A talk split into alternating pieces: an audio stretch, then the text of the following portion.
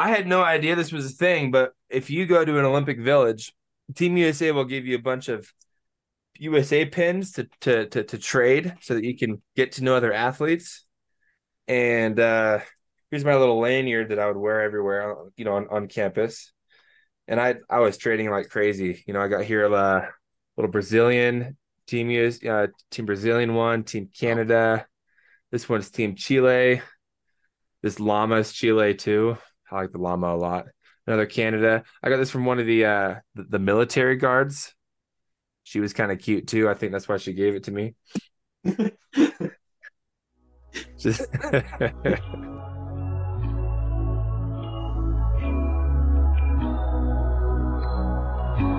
I ain't in the mood. I ain't hit the groove. I ain't hit the mood. What is up, everybody? It is a Win is a Win podcast hosted by myself, Matty B, H Double, and Sam Cookie. And today we are pleased to announce that we have a guest, probably the first time in three or four months, probably at least. Um, at least three or four, uh, maybe closer to that six month. But our guest today is Dallin Shurts, and he goes to BYU, uh, also known as Brigham Young University, and is on the track and field team, mostly the field team, as he is a discus thrower for BYU. So we are super excited to have him uh, here today. Um, I got connected to him through uh, one of my buddies, and we are so grateful and thankful that he's able to come on the podcast, talk with us for, you know, 20, 30 minutes, we get to know a little bit more about him, maybe throw some jokes here and there, and uh, hopefully everyone likes this episode. Uh, so with that, um, Charles, Sam, anyone else, take the floor. I I forgot to to mention that you were just learning our names, but we also have nicknames on the podcast, so you don't have to feel uh, inclined to call us by that. You can still call me Charles and Matt Matt, but we do have nicknames, so that was Matt was what Matt was saying. But don't feel pressured to, sure. to call us that. So, sure. but uh, I'm H double. the nicknames already. No Yeah. worries. It gets confusing. Matt has like five different nicknames at this point. But uh Don, why don't you introduce yourself to the audience for a little bit? Oh, okay. Um, I'm from Oregon, little town called Banks, which is like an hour west of Portland. Kind of like if you see if you've seen the Goonies, I live about 45 minutes from Astoria, which is where the Goonies was filmed. Um, Tillamook cheese, ice Yes, sir. cream. Yes. Okay, I- Oh yeah, um, okay, yeah, I got gotcha. Yep. Yep. I grew Yep. up like 30, 40 minutes from Tillamook. It's a, it, it- it's a city. If people aren't very aware of that, there's more cows there than there are people. Um, and that was actually in our school district growing up in, in high school. So we had Astoria, Tillamook, um, us, Banks, and like two other schools, 4A.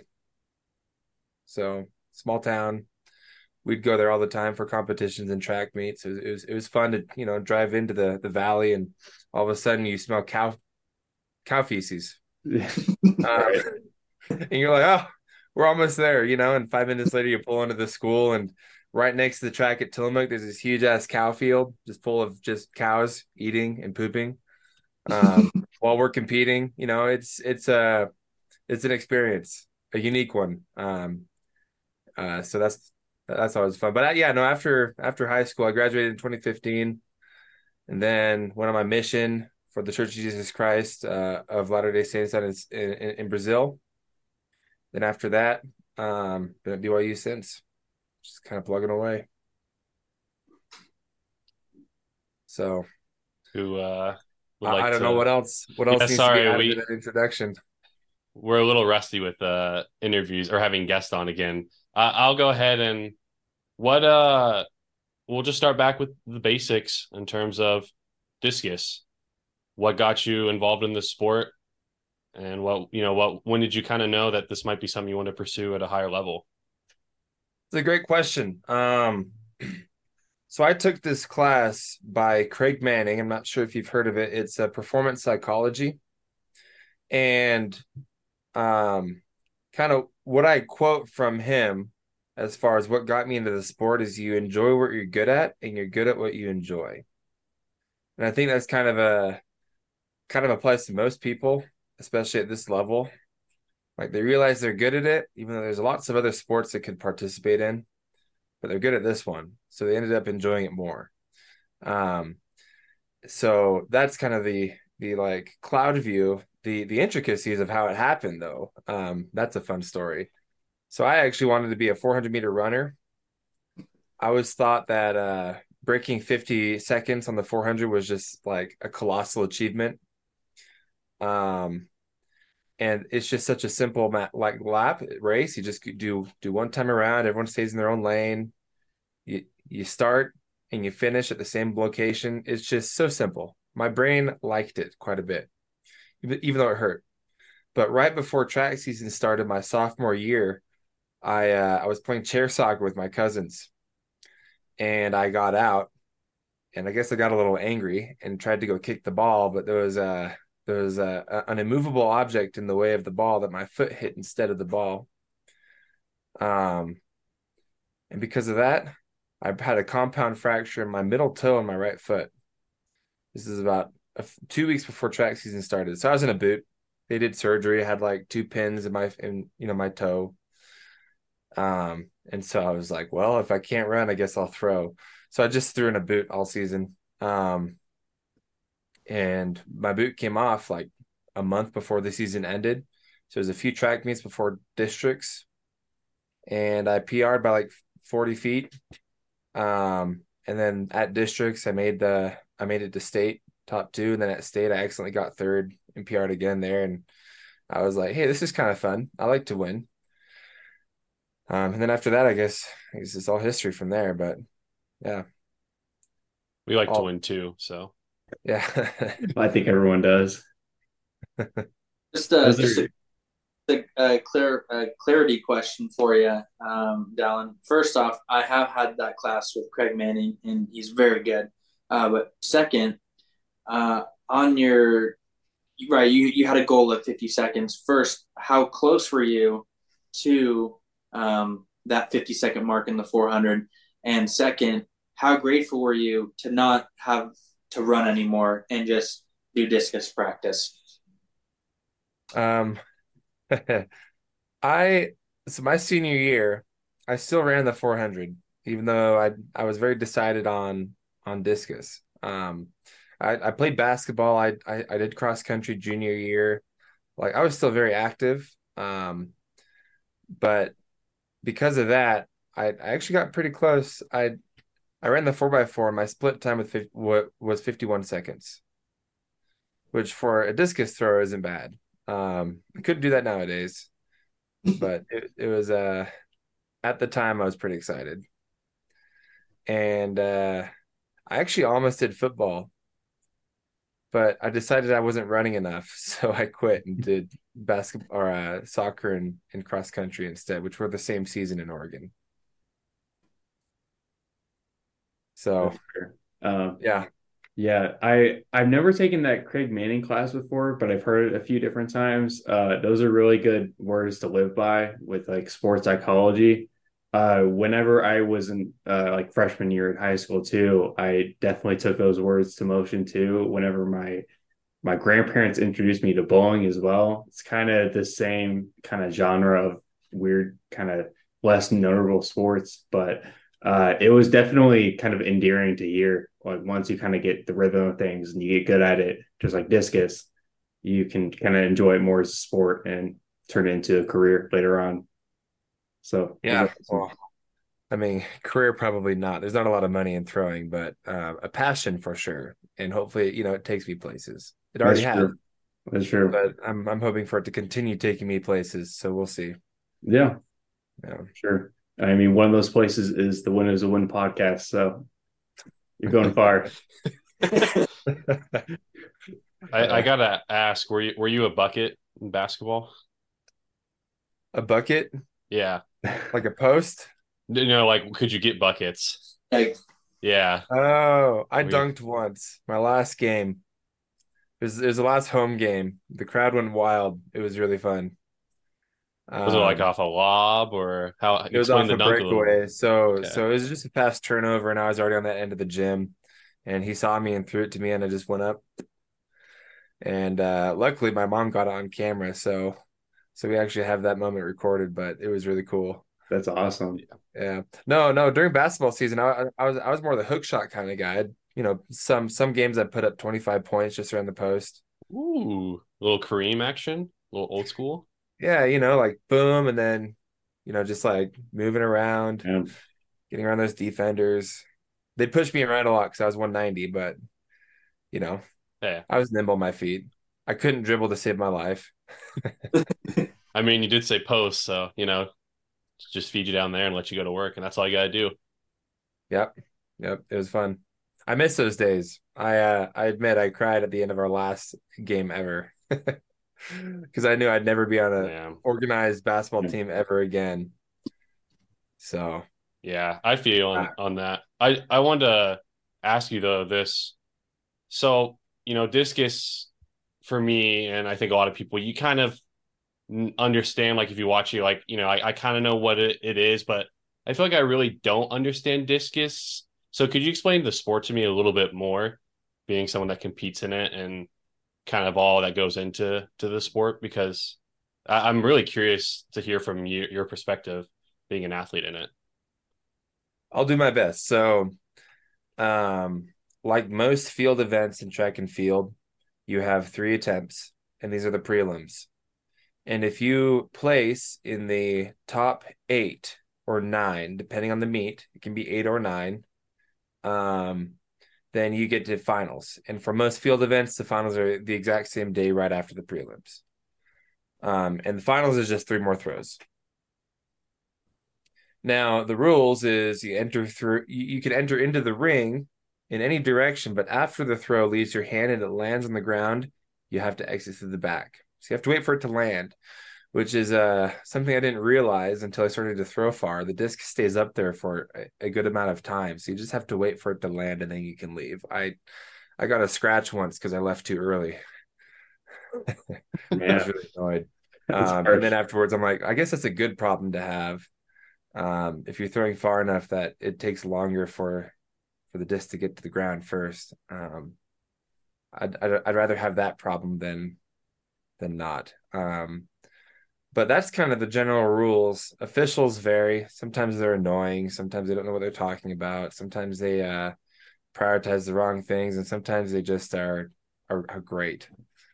So that's kind of a wild card sometimes, but I mean, usually big meets like NCAA meets, we have we we, we don't have too many issues. Um, now, are you asking about the technique?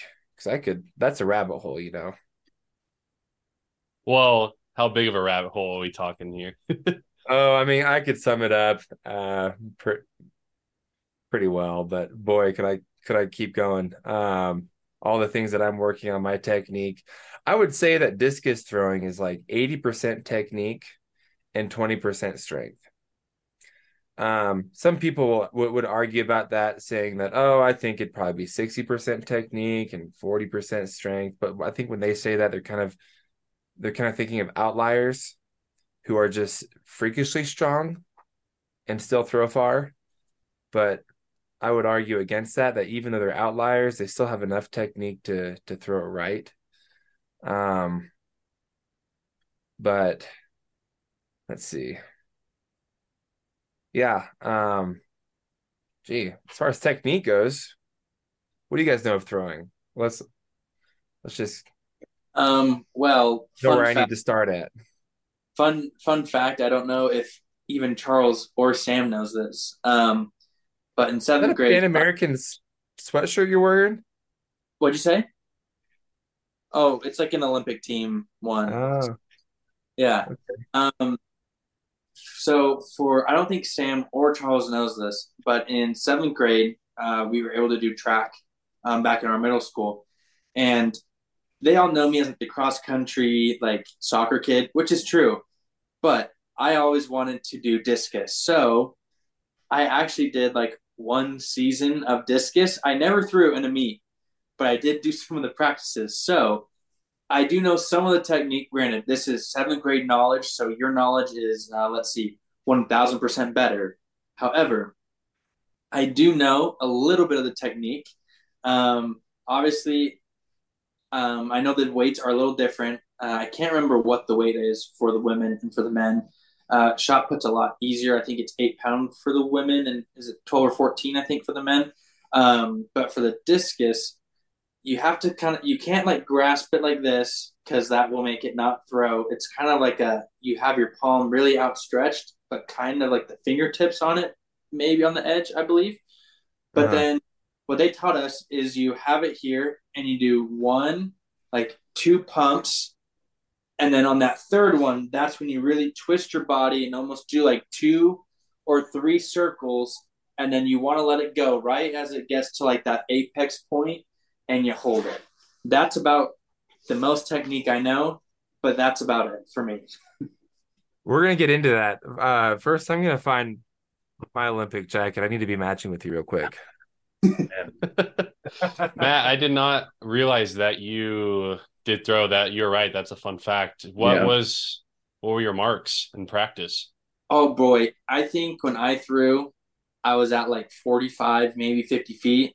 Remember, remember in middle school, I was like five, what, five one, five two, like hundred pounds, maybe.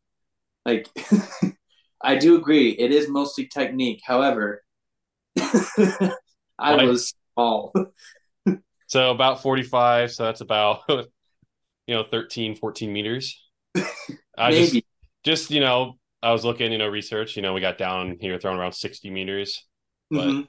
So, you know, you're about 15, 30, you're about one fourth of the way what he got or gets, you know, so Well, how about this? I'm glad that Dallin is getting that much more than me. Um, and why That's- he's what he's doing. That's actually this is the perfect. I think I should ask this question now while we're on this. Uh, I was going to ask Dallin what he. Ooh, Oh yeah, I know, right? I got this a few weeks ago. yeah. Well, So oh, we got to talk about that. so just This, this my friend, is the old Oh. Pan American right here. You see that? Pan American Games. I don't know if you can read it. So for, for so for people watching the video or listening, Dallin did compete in the Pan Am Games for Team USA. Uh, myself, Matty B, bought this uh, at Ross uh, for about five bucks, and I have gotten so many people asking me what sport did I play in the Olympics. So, if you ever feel like if you ever feel bad and you ever want to just you know go somewhere and have people ask about you, go to Ross, find something Team USA Olympic wear, and go. But just know you will disappoint people unless your name is Dallin, who actually did go. So, pretty cool. It's a pretty awesome jacket, though. Still, Yeah, I, I like it. Yeah, so that's that. I think that is from the tw 2016 issue. They Uh, change it every Olympic year. So next next year the the USA garb is going to be different. Yes, this one, I don't know if you can see it, but it's the 2020. It's the Tokyo one. So, Oh, gotcha. Mm. I was going to ask real quick, uh, since Matt was talking about his past experience being a discus thrower, uh, real quick, uh, you know, what would you say? You can use me as an example here as an average person, an average Joe. If I stepped in right now and did a discus throw, how far am I getting it? I'd say uh maybe 20 meters, Maybe? maybe. Okay. I was just Um, curious what, what the average person, like if I tried this, how far Yeah, I no, no? I was so so so I was picking on picking up on some things to say. Uh first off, you you were you were questioning about the weights. So for discus in college, the discus weighs two kilos, 4.5 pounds. In shot put, it weighs 16 pounds in college, 12 pounds for men's in high school, eight pounds in middle school. Women's is eight pounds the whole way. Um, or maybe women's goes up in shot put when they get older. I, I, I actually don't know. I should know that, but I don't. um, yeah, for for men's disc, it's 1.6 kilograms in high school and 2 kg in high in, in college. And um, the way you throw is all about your legs and your connection to the ground. So we're going to go down a quick rabbit hole. I'm not going to bore your guys' ears off, but a lot of people think that throwing is the upper body, the arms, but it's actually not. I mean, you can get away with a little bit of a, you know, like like like like fast twitch pec muscles on the finish, but the real the real power comes from your quads and your hammies and your glutes. It's all in the hips. Um, and so the reason why you wind up in the back and is because you want to hold it through the entire throw. So you create this tension in your core when you wind up, and the tension creates a connection with your left leg and your right arm, right? Because there's a point where you're going to have tension where you can't really go back anymore. And so then the momentum out of the back starts with your left leg turning and you shifting your weight over. The left leg turning is actually what moves the whole body around, right? You stay low, you always use your legs to the ring. And so when you finish and you land right here, you still have your arm way back here when you get to the front of the ring. Your upper body didn't really move at all, it's just your legs. Um, and then your left leg blocks. So momentum stops with your left leg. Your right leg switches around, creating an even tighter stretch in your core so that it can accelerate even more. And your left arm blocks, and you finish right here, right? Um, the whole point is momentum and physiology. Like you're working at with, with physics and physiology together to try to throw as far as you can. Another thing that I mean, I mean, there's a lot that happens there, and I'm really not saying probably most of what what what what it really means to throw, but if you think of it in physics, you're trying to create the longest path of the discus possible while you're in the ring. Because you guys know the longer you apply force, the more acceleration you generate. And so whatever you do, you're trying to be as long as you can for as long as you can. Say that five times fast. yeah. That's super interesting. I coming in, I'm a total discus newbie. I would not have thought there's so much technique that goes into it. So you have no idea. I don't. I do I not. Mean, right now, me and my coach have been working on the intricacies of of getting my right foot off like three seconds faster, or no, three frames faster if we film it. Wow. Because three frames is enough to, to, to break connection just slightly enough and cause some um, inconsistencies in my throw. The whole idea of technique is to make throwing as far as you can with the simplest amounts of movement that are the most controllable things you can do because you're trying to do this at the highest intensity. And so if you're having lots of factors in your technique, the more you add, the more can go wrong. So you need it to be as simple as possible because simplicity is controllable. And when you up that intensity, especially in meets, when you have a lot of adrenaline, you know, going through you, and you try, you're just trying to throw as far as you can. If you have a simple technique in ingraining your muscle memory, you're going to be able to control it. Mm. If you hmm. can't control it, you throw in the cage, and it doesn't matter. It doesn't matter how fast you are if you can't control it. So it's all about controlling your intensity. So any changes you make in your technique, I always have to slow down get it right a few times, and then try to increase my intensity just a little bit. And if I can control that, do it a few more times, increase it a little bit more. The idea is to be able to do it without breaking down my technique and going back to old habits at 100% intensity. And that's the goal. That can take years, it can take months. I can't tell you how much I've been working the same freaking cue for years. It's driving me crazy. Man. But when I do it right, it goes far. And so, like, it, it's worth it. Yeah. The results would be amazing. That's the goal. That's the goal. So do you have a do you have a question for Dallin before uh I, I think I definitely have a couple, but do you have a question, Sam? a couple spicy ones. Yeah.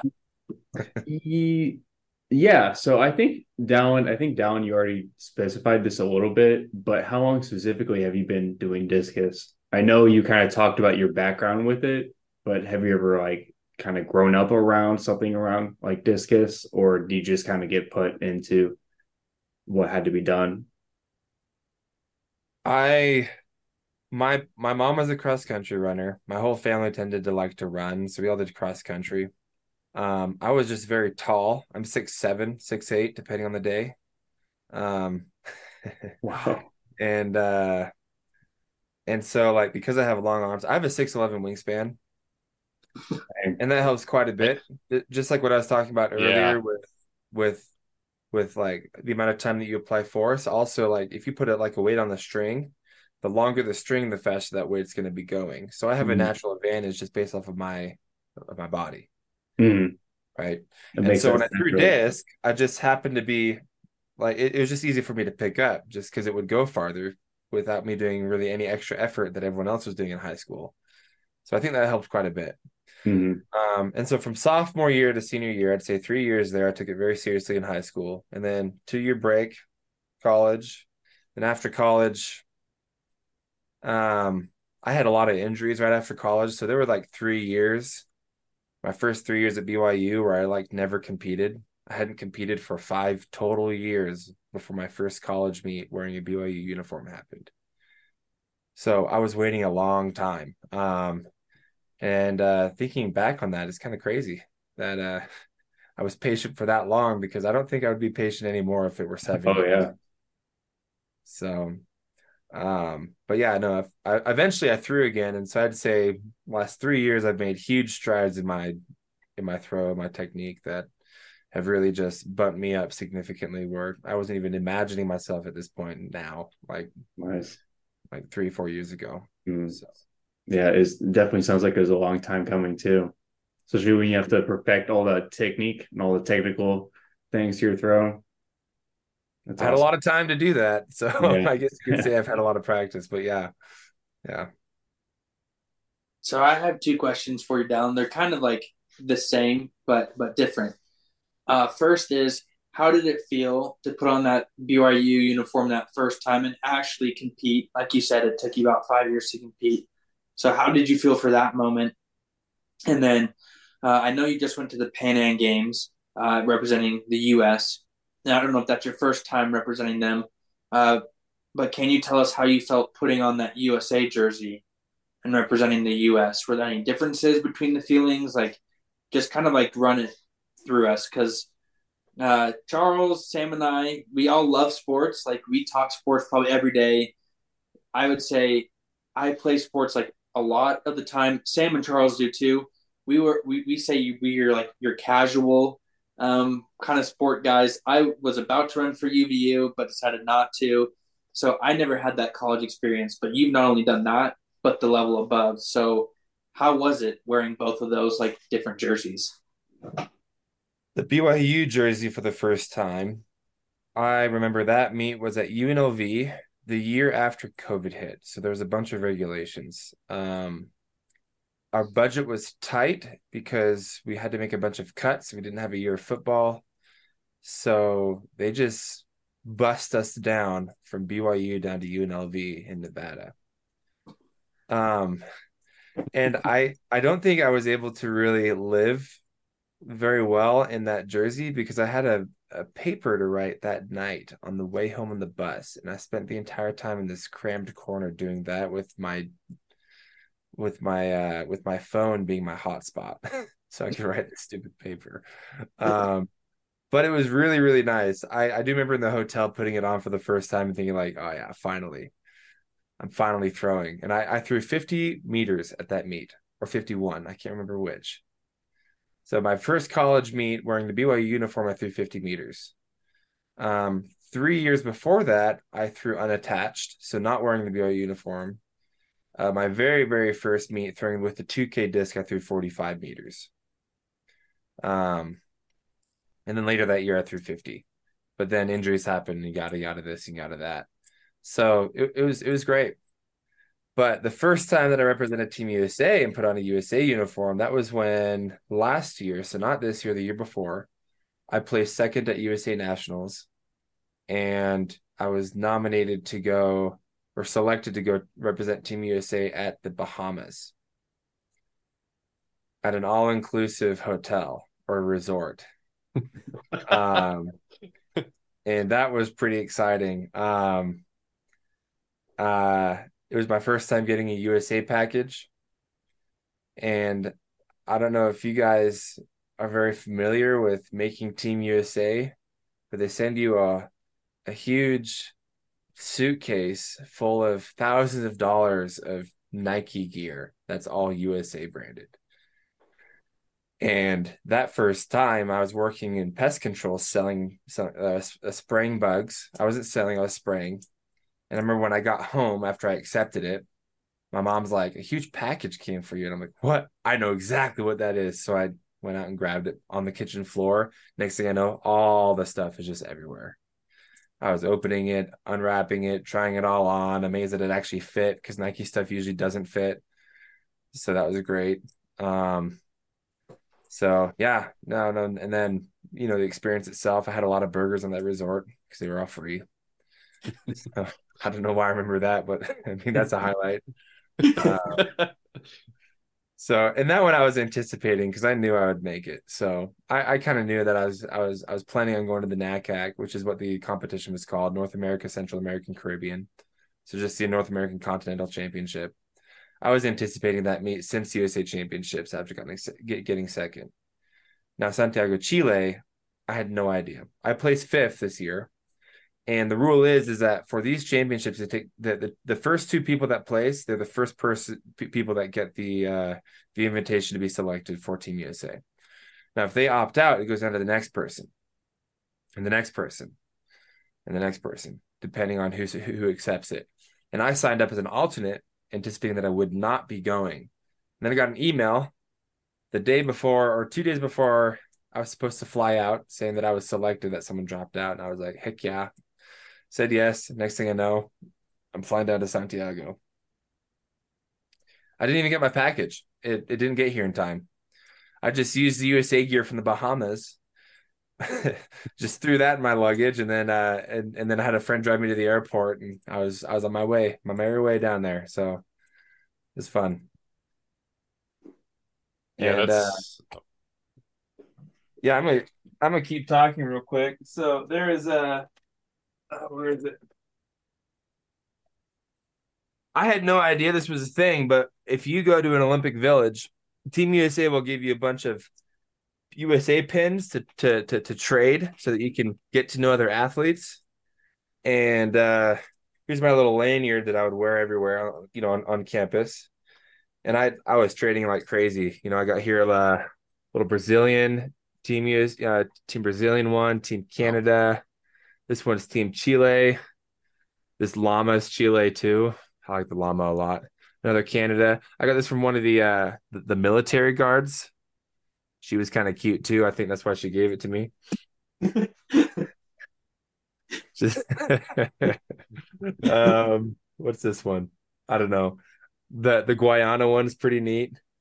Um yeah, no, all these are pretty cool. Puerto Rico, that one's fun too.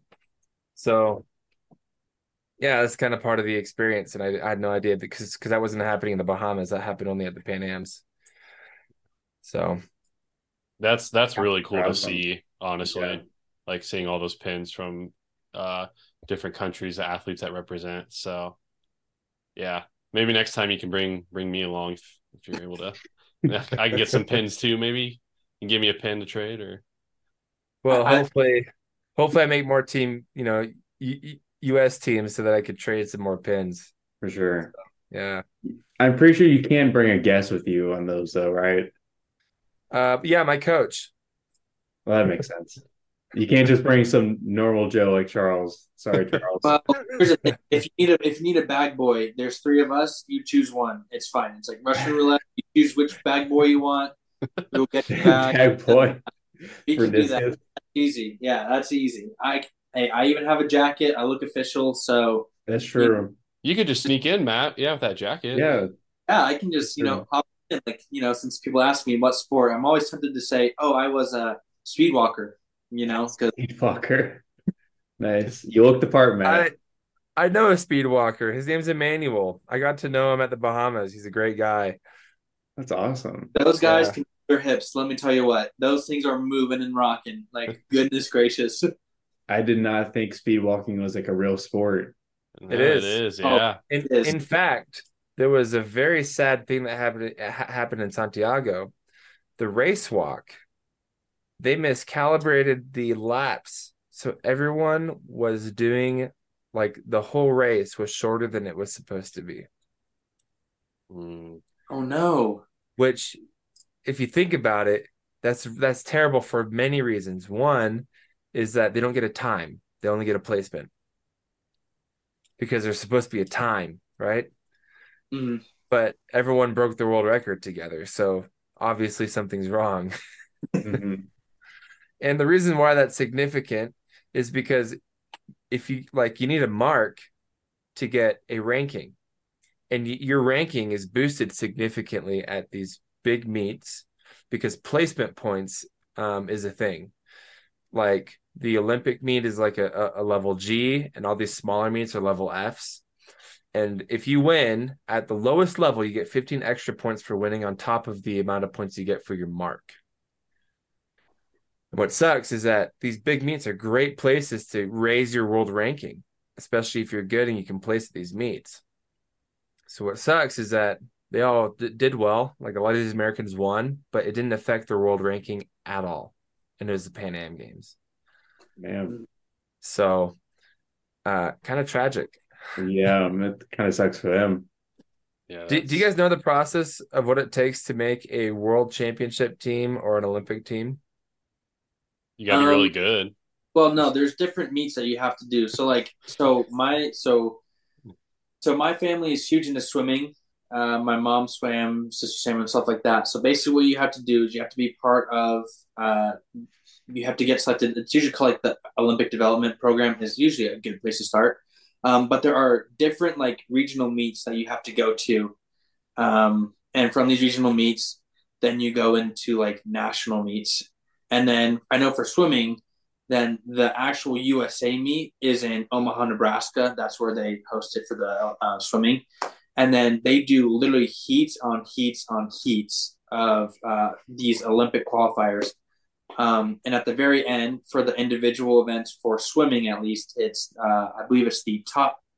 I think it's top two, and then the third one's the alternate, and then obviously they do a relay. Um, relays are a little different, um, but I believe it goes like your local, regional, national, and that's how you qualify for swimming at least.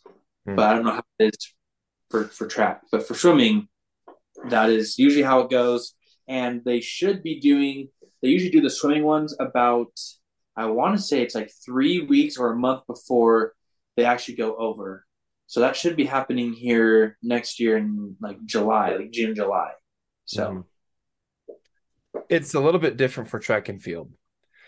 So um, you don't have to like go to meets to qualify. You just have to hit a mark to qualify for the Olympic trials.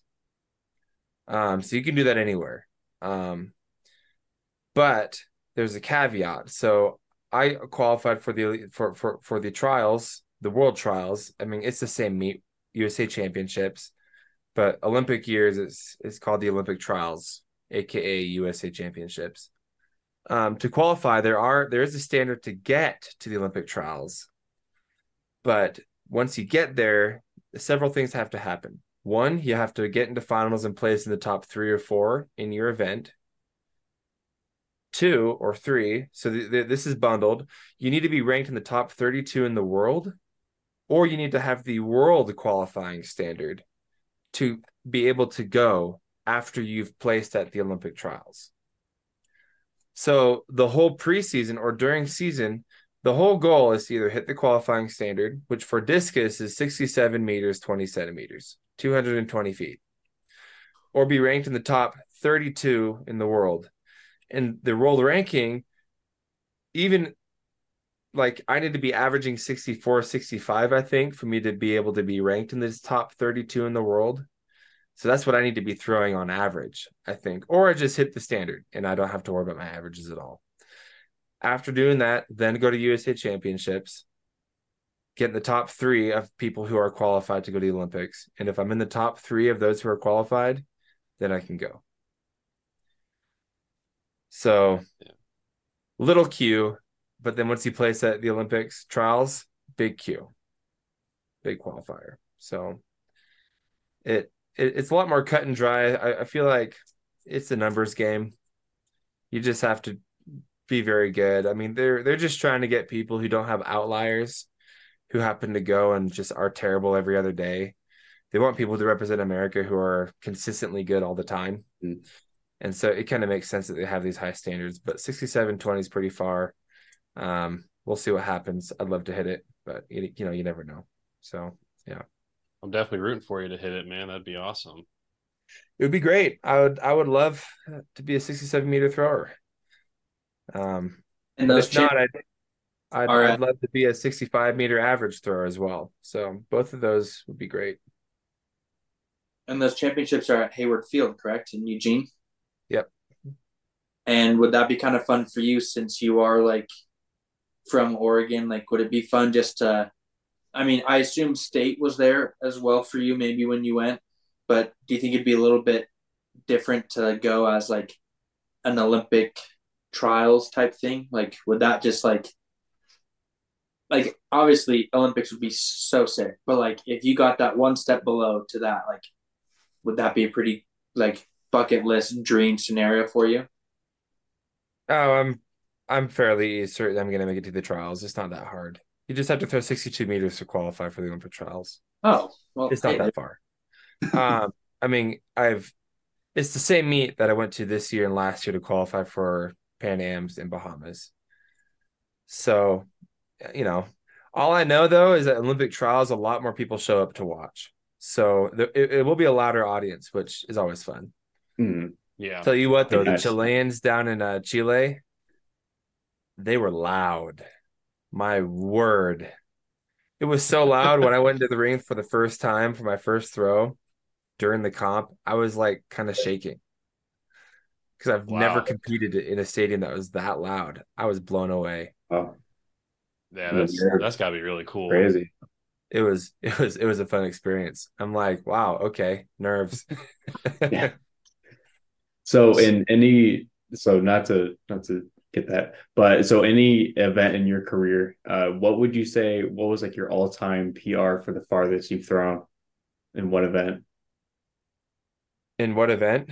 In oh sorry, no, in any event. Like what any meet? event. What you mean?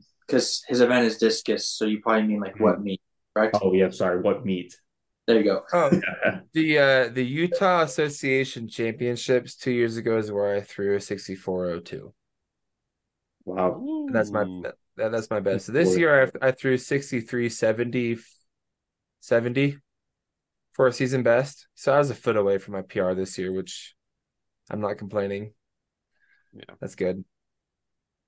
How I uh, was way more consistent too. So how are we doing on time, Matt? Or we doing Well, all right? Or? we're at forty minutes, but it's really up to our guest, Dallin. So, I, I do think I have a, a fun little question if Dallin's. oh yes, Well, it's it's not what you think actually. oh okay. Because I think Dallin would crush this, to be honest. And I also don't really know what to ask because I tried to do it and I couldn't really find the right research.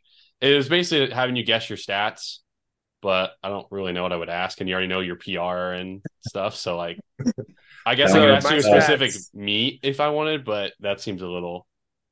stats would be my world ranking this year is 60 60th. Last year I was 40th. So that's that that's where I finished the, the year in 2022.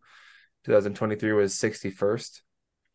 Um in the US, I was I finished the year ranked, I think, eighth or sixth. oh, Wow. There you go. As far as my ranking goes. I, I mean I, I placed fifth, but that's my ranking as far as how my season Mhm. went. Right. I got you. I. Yeah. I was gonna say, so it's not that segment, which I know I had done in the past. I I would say this is a different question. You know, we've been talking about Dallin the athlete, but this is this revolves more around Dallin the person. So I did a little bit of research and I found online, I found that it seems like I'm assuming you wrote this, but this seems like a little bio about yourself. And I happened to catch that you liked uh, music writing and producing. And so I did a little more research, and I think that someone here might have released an album in 2015. Was this you? Was uh does I need thee every hour sound familiar? Yeah, I I uh I I, I did that before my mission. I was gonna say I actually so I was on I was doing the Apple Music preview and I listened to the song that is the album cover. I listened to that title. And I gotta Mhm. say, it was actually kind of nice. I like the the beat you had. So where where's that kind of in your life right now? Music producing and all. Um, lately I've been lazy and I haven't really touched it for a, a little bit, but every now and then I'll crank out a song. Um, that was mostly a project I did for the mission, but I I usually make electronic music. Um, and it's mostly ambient type electronic music, not very party. Okay, yeah, I Um, got you. and it's under it's under the guise of my gamer tag. I thought that was fitting. you know, gamer tag, electronic music. There's you know, in in my mind when I when I reasoned, I thought they went together quite nicely. Um, which is Dillywan, and that was that was the name I chose when I made my first RuneScape account when I was like 12 years old. Ooh, RuneScape. Nice. Old school Okay. RuneScape, baby. That's awesome. Nothing, nothing like the old Lumbridge soundtrack, mining for ore and killing goblins. You know, that that paints like a perfect picture in my head of like what kind of like ambient music you would make then. Those kind of old RuneScape tracks are bops, honestly. Yeah, I mean, it's not quite RuneScape. It's more like, I mean, I love Owl City, so you hear a lot of Owl City in my music without me Mhm. trying. It just kind of bleeds through. But yeah, Makes sense. So, a fun little question Would you ever use Minecraft as your walk up song or hype up song for you before you throw? Minecraft. Minecraft's a vibe. Me and the boys, It we is. have That's we have a, a realm that we share together. Um, we haven't been on it for a while now though, but sometimes we'll we'll get into these Minecraft craves and just go for hours and build stuff. But I'd say my walk up song song might have to be Duel of the Fates. Oh, Star Wars. There you go. John Williams. We like that. Yep, yep. It it's a good one. I mean, that's like the best cinematic fight of all time. Or one of them. We can't count out Mustafar though. Also one of the greatest. Look how much more we learned about him just from that one simple question. This is awesome. Exactly. Yeah, no, I'm a I'm a geek. I'm I'm very much a geek. I uh I like love Star Wars. I, I just beat Knights of the Old Republic 2, which is a very old Star Wars game. I've played through Jedi Knight Academy 2 like six times. Seven actually more than that. I've lost count. Um that's that's one of my favorite Star Wars games. But uh, you know, the old classic Yeah. 2005 and 2006 Battlefront 1 and 2 or yeah. Yeah, Mm-hmm. I know Yeah. about those. My my go to Star Wars was Lego Star Wars. Oh yes. Lego Star Wars. Yeah. The complete saga on the 360. That an absolute classic. yeah. Oh man, I've been trying to find it again at, at stores and I can't, and it sucks. So You have to get it on Steam. yeah. Oh yeah, I think- I know. I just wish you could play with friends. I think you can on Steam. Can you? Or You can can. Yeah, Steam is Steam's great. I got a ton of games. I'm about to Steam. about to tell my friend that right now as soon as we finish. Yeah, I'm about to no, tell them right, right now. The fun thing Yeah. is, is uh, you know, it's kind of funny because we're talking to someone who potentially could be a future Olympian, and you realize that these Olympians are just like us. Uh, as Sam, Charles, and myself, we all game a little bit, uh, playing some Rocket League and you know some Mm. Fortnite all these days.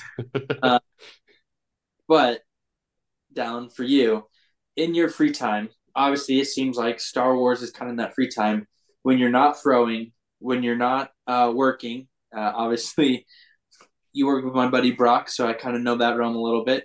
Um, so if you're not doing work and you're not throwing uh, or school, what does free time for Dallin look like? What would you like to do? What are you doing? free time. I like to throw on The Office to kind of relax. Um, I got a pretty comfortable little little place here that I'm living in. Um, I can unblur my background. So don't mind the mess. There's my bed behind my head, and that's my TV in my room with my Switch behind it. Um, I put in a lot of hours playing Breath of the Wild and Tears of the Kingdom. Oh, nice. Um, maybe too many. Um, it took me 315 hours to actually beat the game of Breath of the Wild, but that's because I was thinking off and doing other stuff. So, That's what makes those games so fun, though. Like, oh um, yeah, no, it's uh when I learned how to do bomb blasting in Breath of the Wild, that game became infinitely more fun. mhm. It was it was like the more I could make the game glitch, the funner it was. And that's how it was with those, old games that weren't as polished. You just know where how to Mhm. exploit it, and it, it just it was it's a blast. Like one of my favorites is uh Jedi Knight, uh, or no no no, it was uh, um Jedi Knight Academy. As the main character, you can use Force Choke, but when you're choking them, you can move them around. And so if there was an opponent that I just didn't want to wor- like worry about or deal with or, or, or beat because they're too hard, I'd just choke them and like throw them off a cliff, and then I just keep going. Man, Like I'm not I'm not sure that's a mechanic they really wanted players to exploit, but it's one of my Hmm. favorite things to do. yes. so like ah, you know what? Ah, okay, yeah, Yeah, You're gone. yeah. That's always the fun with those games. Any Yeah. kind of any kind of more like sandbox games like that too. Uh, Those are my favorite kind of games too. And I really related to that part where you talked about Minecraft. You kind of get that craving of like really being into a realm for like one to two weeks. uh huh, And then it seems kind of after that point that the phase of Minecraft kind of dies down and you you and your gang kind of all split up. But every every few months or so, I feel like you guys always come back and play Minecraft. Like I know Yeah. personally myself, I'm always like that too. So it's fun I- to relate. I'd also highlight when I have money, I love to smoke meat. I have a Traeger out, out back in the uh, carport. In fact, last Saturday, I did a Friendsgiving with the boys. See if you can see that. Those are all screens. We're all playing Halo. Oh wow. That's A little- awesome. Master Chief Collection. Yeah. We had seven monitors. I think five Xboxes and 14 people in the same Wow. in the same game at once. All Oh, LAN. awesome. Oh It's a my blast. gosh! Having Wow. a, a LAN party in 2023. I like to see it. 2023, we had two briskets, like two, 25 pounds of meat. Um, took it was a 15 hour smoke, way better than turkey in my opinion. Um, yeah, Oh my that was that was fun. So that sounds like a I'm- lot of fun. I'm thinking about doing another game night with less people because I want to do some Sea of Thieves, but I want to do a LAN style as well. Jeez, Matt, you got to get in on this, man. Just hey, just a disclaimer for all those. Uh, myself and Dallin also went to BYU. When we say we go out and did a smoke, we're not talking about any of that other stuff at Colorado. No, it's mostly we're doing meats. People love to grill out here, so Apparently. Yeah. Also, Master Chief Collection is only ten dollars right now on Steam. I have some. I have some money in my Steam account, but That's that's a so- good plug-in. So, Master so, so if you awesome. don't have Master Chief Collection, get it now while the uh, autumn sale is going on. Exactly. Um, yeah, because I I might do some co-op with my boys tonight or sometime this uh this weekend. We'll see. Steam is the best for those kind of sales. I swear. I So know from Steam to the stream, uh, Dallin, uh, you know, can do NIL. He will be a spokesman for you. Uh, podcast also. Uh, we'll be able to. We can we can do Steam as well. Just, just letting you know if you are there. So Exactly. Yeah. Wow, yeah. Yeah, but uh no, outside of that, that's kind of what I do. I relax. Sometimes I'll hang out with the boys at the other apartment because I'm tired of being here. And if I'm tired of being there, I'll just be here and fall asleep on the couch watching something. I fell asleep today watching Lord of the Rings, typical. Um, It sounds pretty nice. yeah, no, it's we got a nice little TV in there that my cousins gave me, so That's awesome. been enjoying that.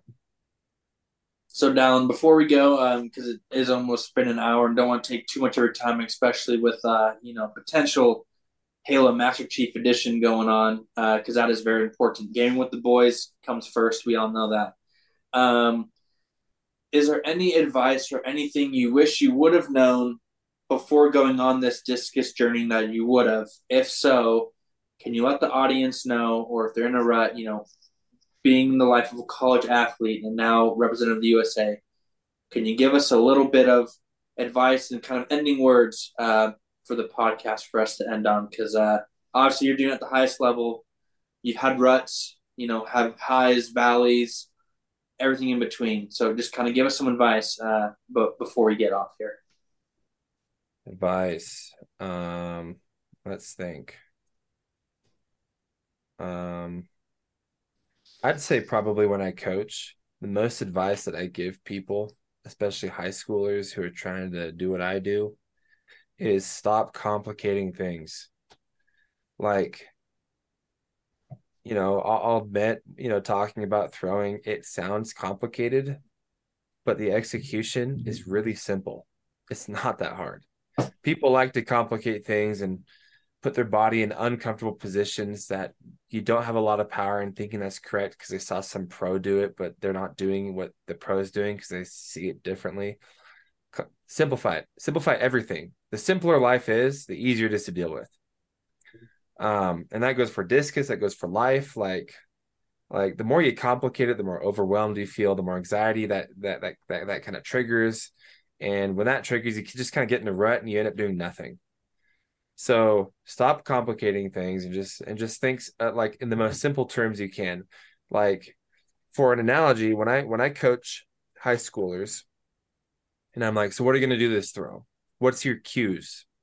And they're like, oh, I'm gonna lead with the knee and keep my head level and do this. I'm like, is your brain really gonna keep all of those words in your head while you're gonna throw for the one second that you're doing like executing your technique? No, you have to keep it at three words, and those three words have to be very, very, very precise but simple.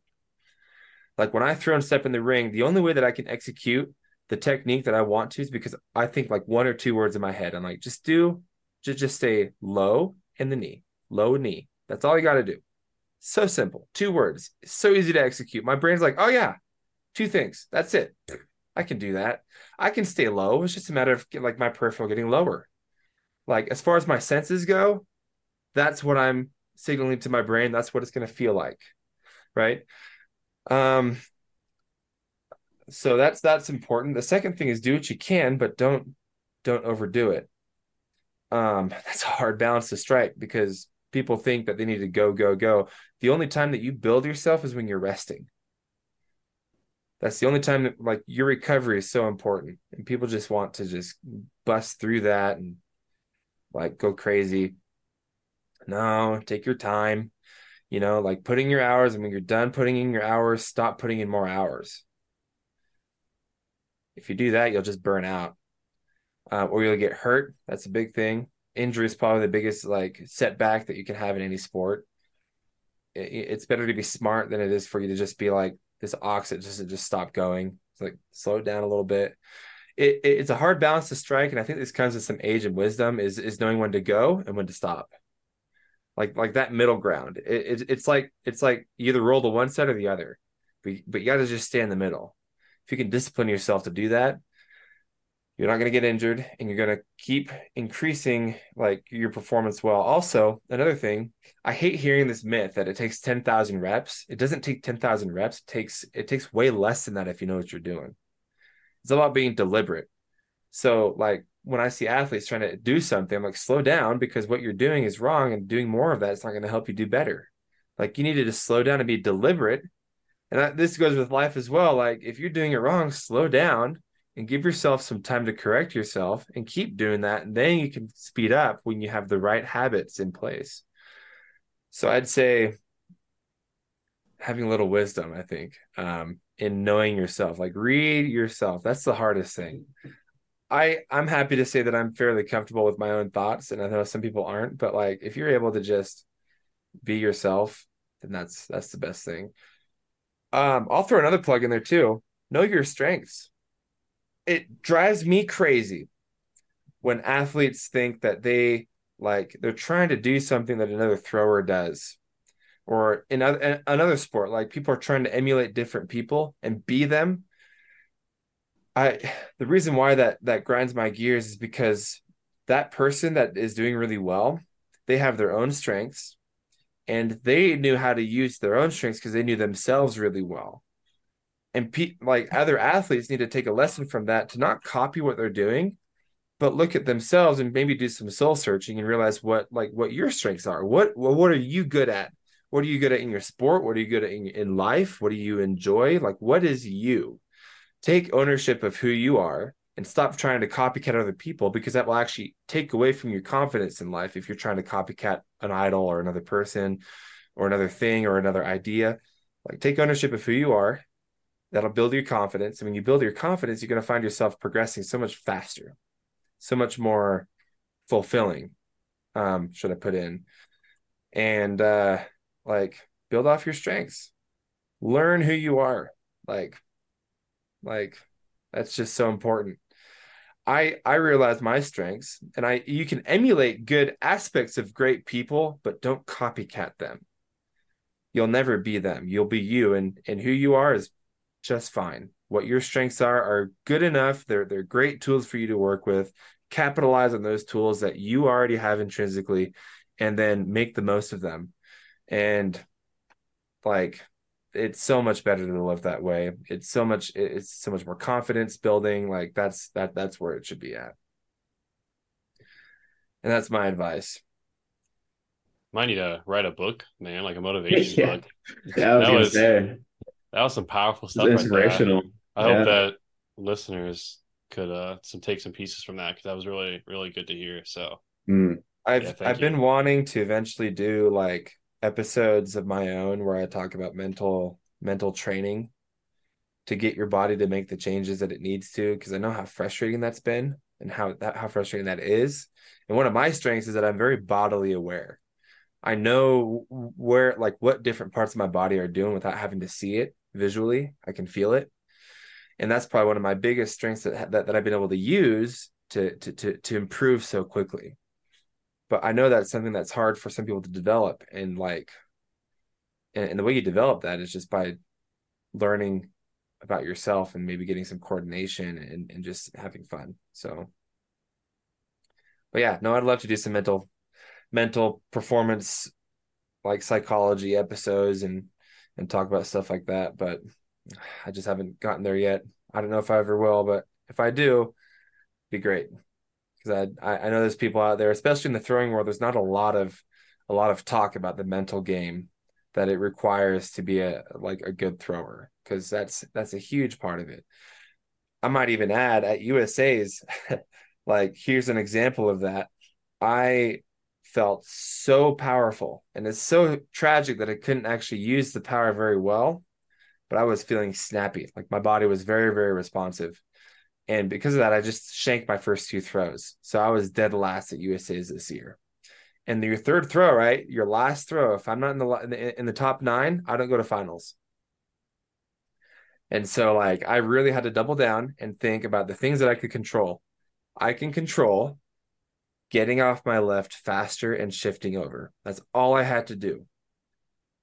I kept thinking about the distance and what, what happens after the disc leaves my hand, which is something that I cannot control. So why am I worrying about something that I can't control? It's just draining my energy and it's causing me to throw wrong and short and a lot of issues.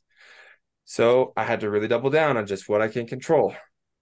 Get over on your left and get off of it sooner. And I did that and you know went 61 90 and I got I I got fifth but like that was a huge lesson to me because I was in a rut.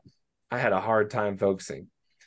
And you just bring it back to the circle of of of, of control where where you know you can like you have complete control over that area and all of a sudden it was achievable. Like yeah, my I, I was stressed. After that I just breathed. I was like we're in finals, three more throws. I'm good, but yeah, yeah. Um, huge part of the sport. Sometimes it's like the hardest battle you win is is is inside you, not really anything else. So yeah. There's there's my soapbox. I've talked a lot here in the last bit, but that's all I got for now. Yeah. And we appreciate it. Hey, Yeah. this episode, this podcast is about is about you. It's it's it's our interview with you, and you giving us some great pieces of advice, some great things to think on, and hopefully things that we can apply in our lives. I know for sure I need to apply that the simplicity. I think in, in my life, you know, uh, Mhm. just not extending myself too far for you know, like oh, say yes to everything or do this and that. Right? It's like okay, hey, how can I be simple but also like you know still get the job done? So no, you've Mm. Been amazing. I, I, at least for me, Sam and Charles. I don't know about you, but uh, agreed. No, I, But let me hop back on my soapbox real quick to explain simplicity because I feel like I need to just do that a little bit more. So I, I just hope that people who want to throw discus are watching this and they like don't understand what I mean. For example, as a discus thrower, you think I need to have an orbit in my discus and I need to get off the left faster and I need to have a better block. And you're thinking about a million things in your technique that you need to do better. And in my brain, I'm thinking, okay, great. That's like 10 things you can improve in your technique. But you can probably solve six of those by just being lower. So just be lower. Boom you solved a bunch of problems by, ha- by having a very simple solution. Like I coach my athletes and they're like, oh, I didn't do this. I'm like, well, just get lower. Like you're still up on your, like you're higher than you think you are. Exaggerate it for a few so you can feel the difference and then you can kind of like tweak it from there, but just get lower. And like, whew, it like fixes a lot of stuff. I'm like, you see what I'm talking about? You're overthinking it. Like just, just get lower. Use your legs more or like just shift your weight over, exaggerate it for the first few so you can feel the difference from what you're doing before to what you should be doing, and then you can tweak it from there. Like it's the simplest cues that in your brain accomplish the most complicated movements, but they're just simple. So back to you guys. I'm off my soapbox. I'm sorry. I get really passionate about technique. So we appreciate it. I love it, man. Yeah. Well, uh, if there's any, I, I, don't think there's any other comments, any questions from us. Uh, we we've definitely gone way more than what we told you we would uh, we would talk with you about down. So please do not be mad at us. But we have enjoyed every minute of this interview. Um, it's probably been one of our most, I would say, electric uh, interviews, and uh, obviously we we've seen the passion that you have for discus, and you know that obviously translates to the uh, to the track meets and to what you're doing in your life um, and we appreciate that. Uh, but with that, uh, this closes our interview uh, with Dallin Shurts uh, on a Win is a Win podcast. We hope all of you have enjoyed listening. Um, if you have any questions, comments, concerns for us, we will link uh, all of our uh, like handles, i.e., Instagram, wh- whatever else we have. Uh, we'll put we'll, t- we'll put in the YouTube things, everything like that. Uh, usually that's Charles and Sam because they are technical guys and they are amazing. Uh, for some reason, I'm just the bum who gets to hang out with these two. Um, so we appreciate you guys. And oh, Charles, just something to say? I was gonna say, yeah, don't don't say that. You should feel empowered after what we've been well, hearing from you. Yeah, exactly. Yeah. Uh, right, you, right you got after, us this interview, man. You know, yeah, right after that inspirational yeah. talk by Dallin too. I mean, we've never been higher. But yeah, we're also going to link uh Dallin in our in our YouTube, and you know, also we're going to be on Spotify, Apple, where else, wherever else you get your podcasts. So you can go check out Dallin as well, and you can DM him DM him specific questions if you would like, because since all his stuff will be there. So. But we'd like to thank Dallin once again, and uh, we're signing off for the episode. Peace.